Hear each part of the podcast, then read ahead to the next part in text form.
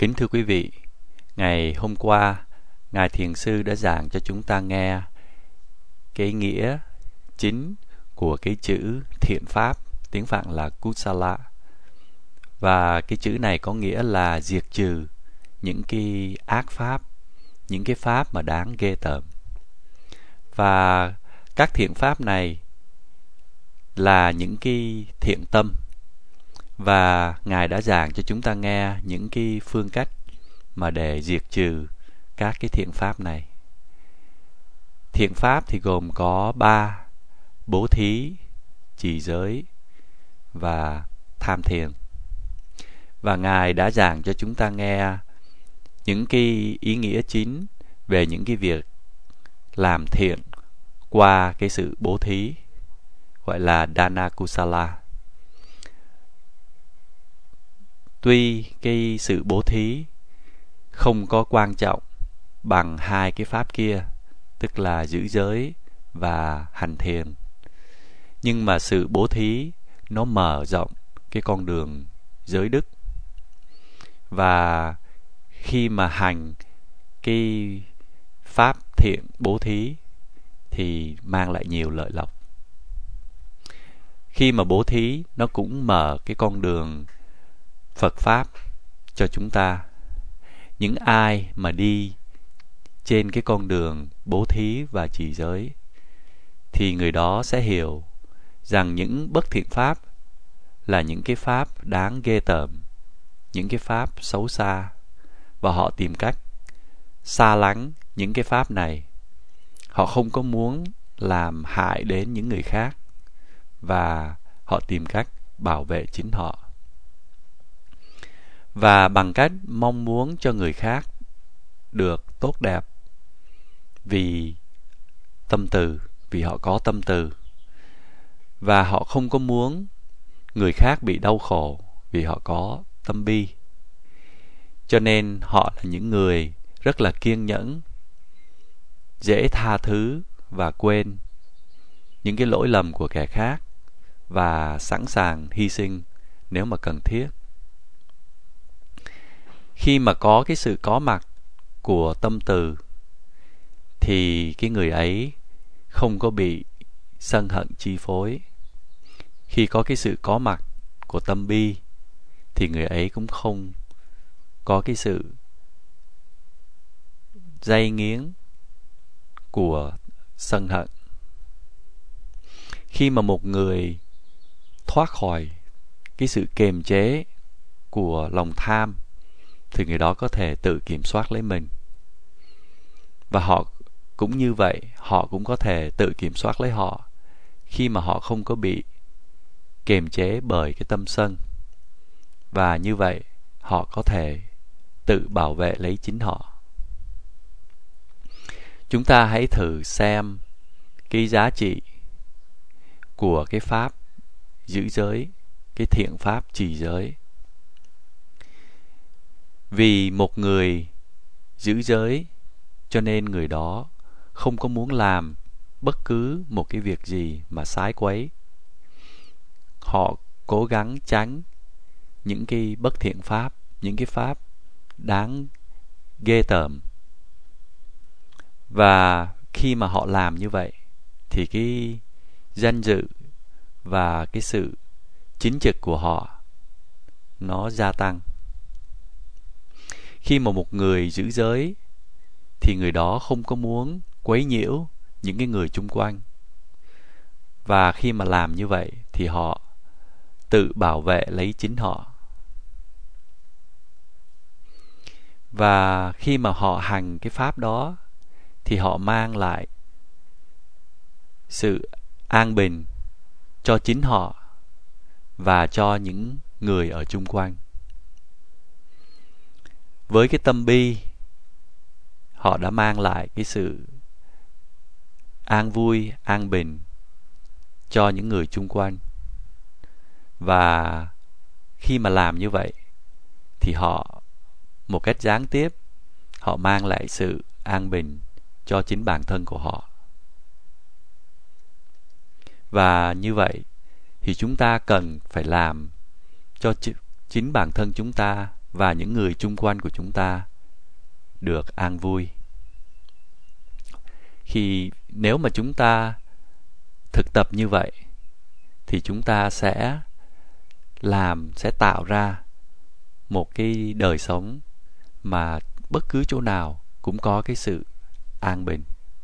Đây là cái sự lợi lạc của cái việc giữ giới nếu mà chúng ta không có biết phân biệt thế nào là thiện pháp, thế nào là bất thiện pháp, chúng ta không biết phân biệt những cái bất thiện pháp hay là những cái tâm bất thiện mà nó bắt nguồn từ lòng tham hay là lòng sân, thì những cái bất thiện pháp này, những cái bất thiện tâm này sẽ sanh khởi. Nếu mà một người không có tâm từ, không có tâm bi thì những cái tâm bất thiện nó sẽ sanh khởi. Những cái tâm đáng ghê tởm này nó sẽ sanh khởi.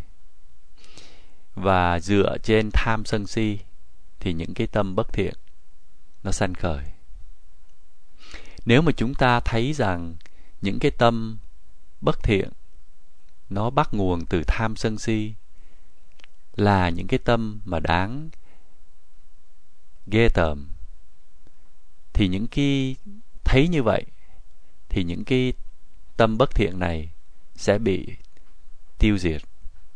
Và thế vào chỗ đó là những cái tâm không tham, không sân, không si sẽ có cơ hội sanh khởi. Chúng ta có thể chinh phục người khác qua nhiều phương cách, hoặc là dùng vũ khí, hoặc là dùng đồ dùng vật dụng hoặc là dùng sức mạnh hay là dùng những cái sự đe dọa. Nhưng mà nếu mà chúng ta chinh phục người khác bằng những cái phương cách ấy, thì chúng ta, chính chúng ta và những người chung quanh của chúng ta thì không có cái sự an bình. Khi mà chúng ta thay thế cái lòng tham, lòng sân và lòng si với vô tham, vô sân, vô si thì chính chúng ta và những người chung quanh của chúng ta sẽ trở nên an bình. Chúng ta phải phải nên xem những cái trường hợp nó như vậy. Và với cái pháp giữ giới, chúng ta kiểm soát, lấy chúng ta và không để cho bất cứ một cái bất thiện pháp nào nó sanh khởi. Những cái lời nói, những cái hành động của chúng ta thì không có để bị những người khác chê cười. Cái hành động của chúng ta thì nó được trong sạch.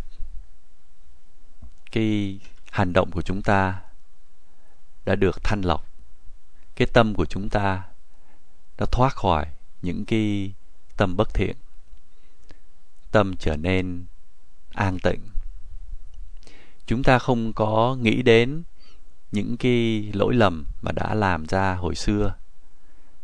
Tâm của chúng ta không có bị chạo cử cái tâm như vậy là một cái tâm đáng yêu.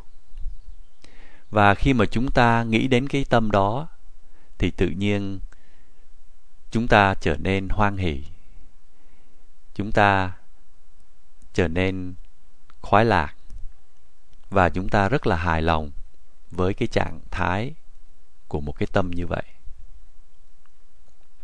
Và khi mà cái tâm nó thiện lành, thì chúng ta tránh được những cái nguy hiểm của cái sự tự trách mình.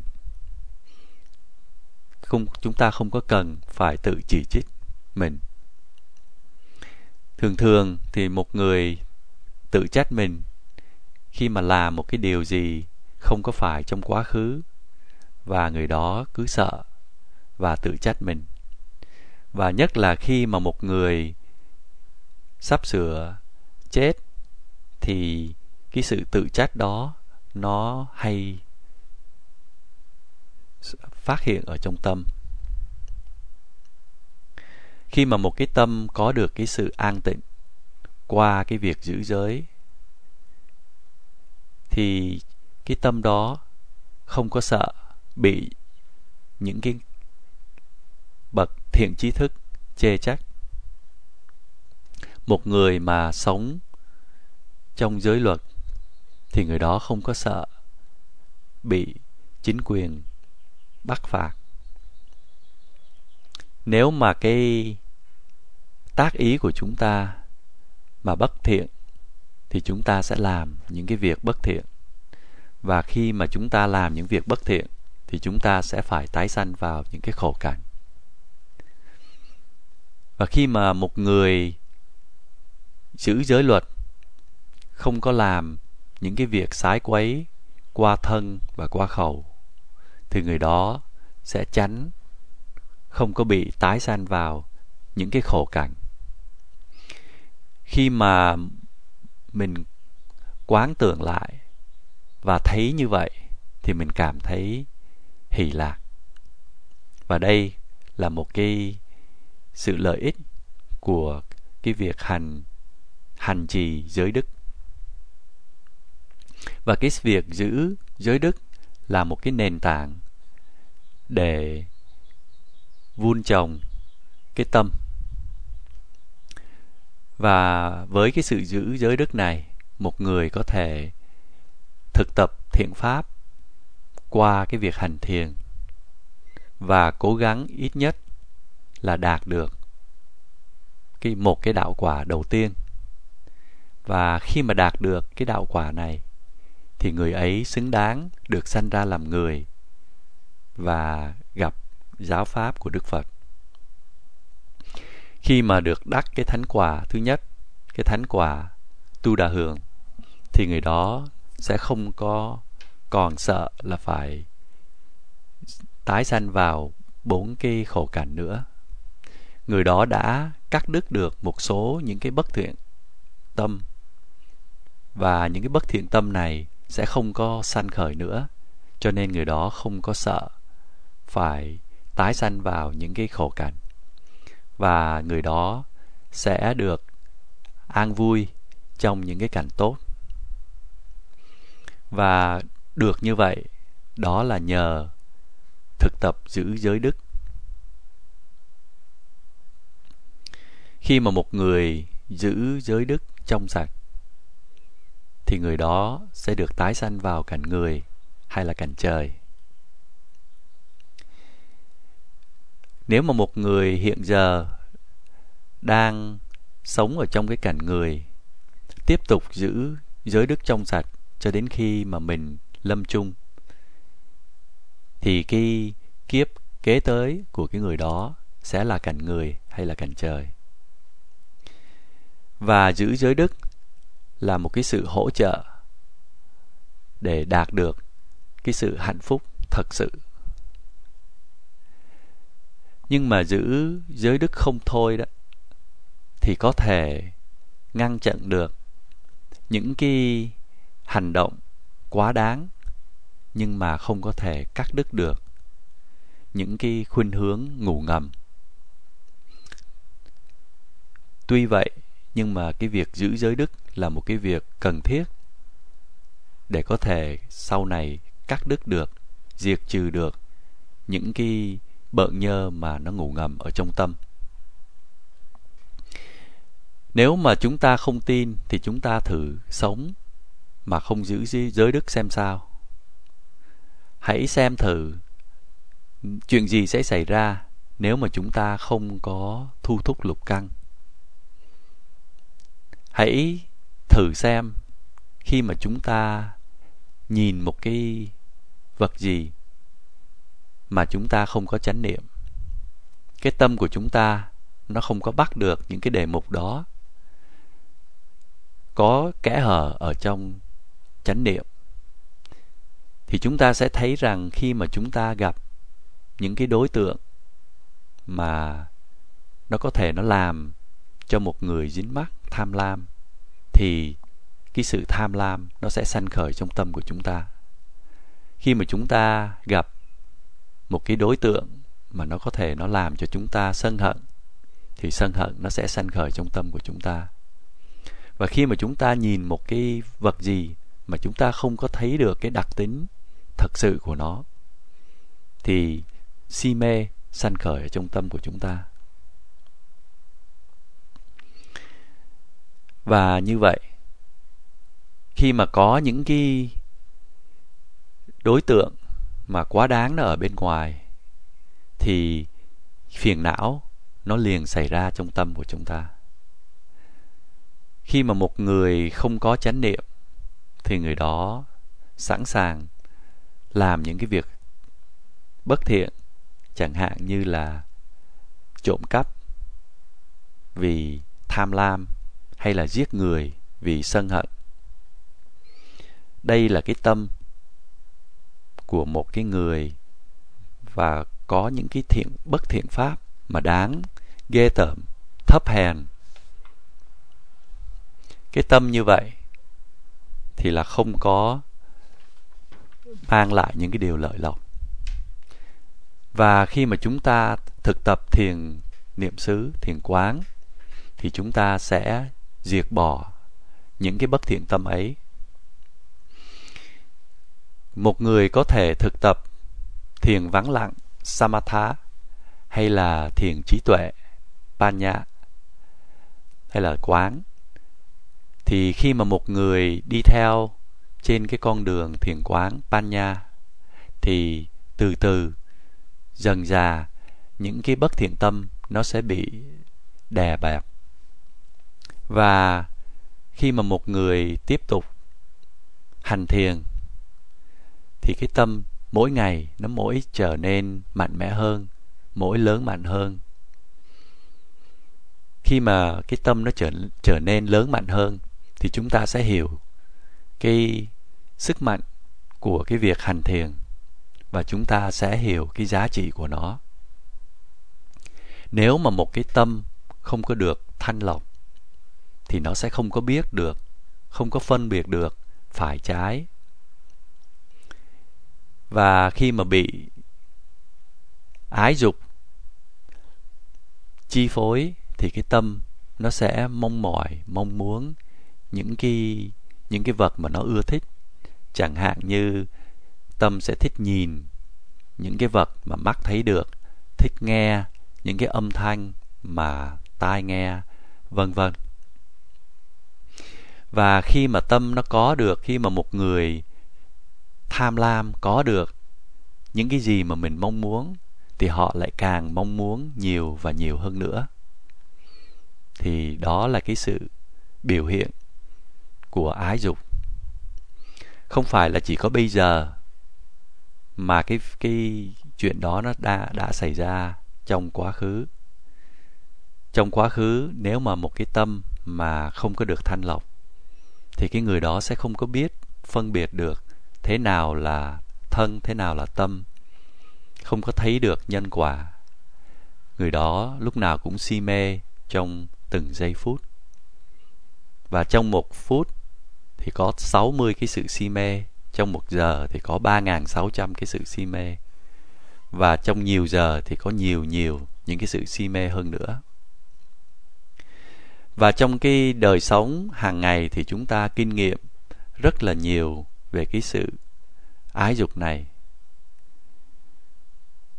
Khi mà tham, sân và si, nó tạo một cái nền tảng vững chắc, thì những cái tâm bất thiện mà nó sanh ra từ cái nền tảng vững chắc này, nó cũng rất là mạnh. Và những cái bất thiện pháp này, nó cũng như là một cái cây độc xum xuê cành lá rất là mạnh. Khi mà một cái tâm mà bị điều khiển bởi những cái bất thiện pháp, thì cái tâm đó không có mạnh, không có trưởng thành. Bằng cách chúng ta thực tập thiền quán, thiền trí tuệ, chúng ta phát triển cái tâm yếu ớt này. Từ một cái tình trạng yếu ớt cái tâm nó trở nên mạnh mẽ.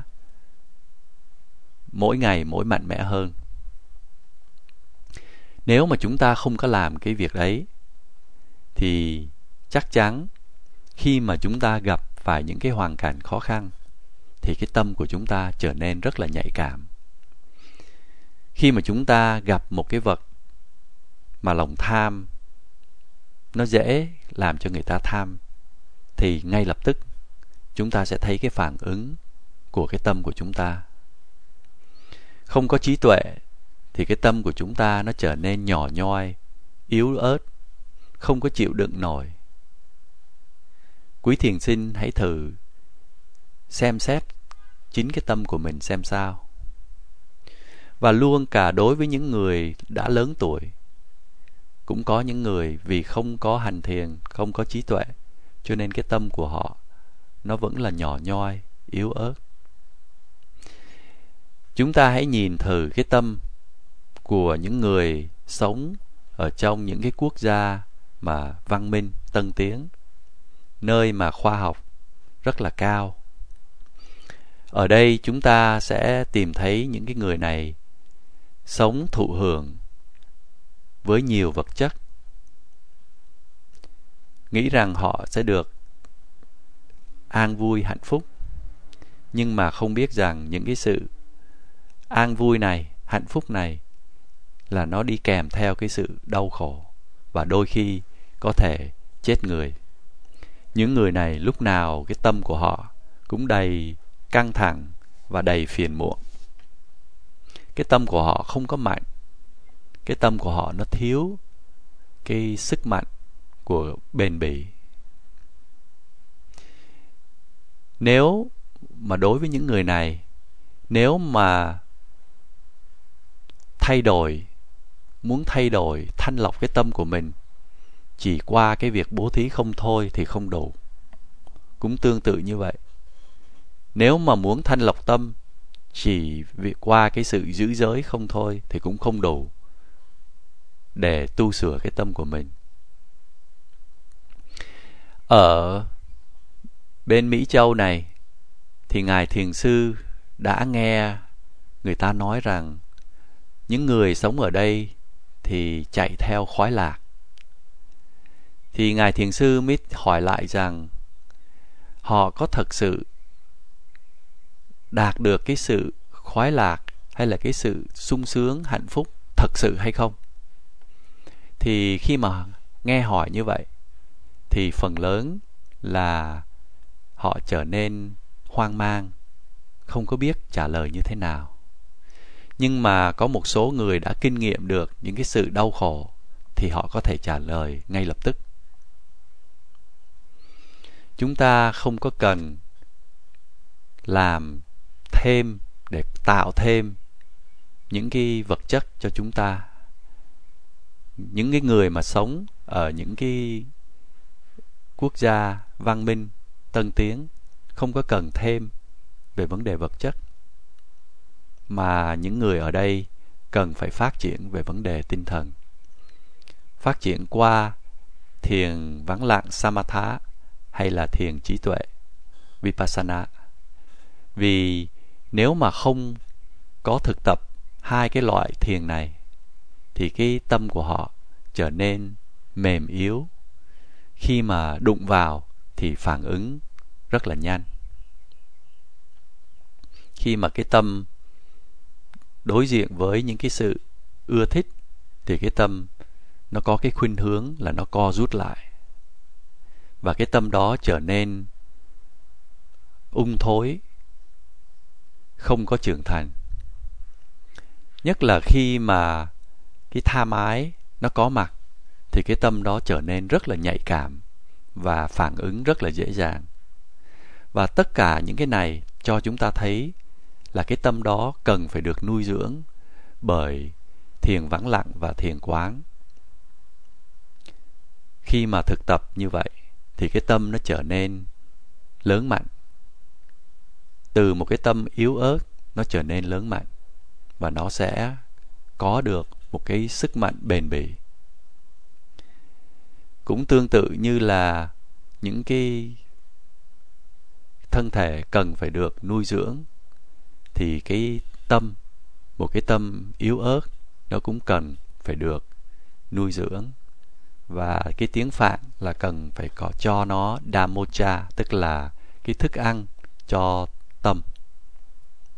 Thì các thiền sinh ở đây, khi mà thực tập thì là giữ tám giới và thực tập quán những cái pháp mà nó sanh khởi ngay trong lúc này. Đây là một cái phương cách mà để cho thức ăn, cho tâm Damocha thì ngày mai ngài thiền sư sẽ giảng thêm qua cái phương diện lý thuyết và thực hành. Thì giờ đã hết và ngài thiền sinh xin ngừng ở đây nam mô bổn sư thích ca mâu ni phật.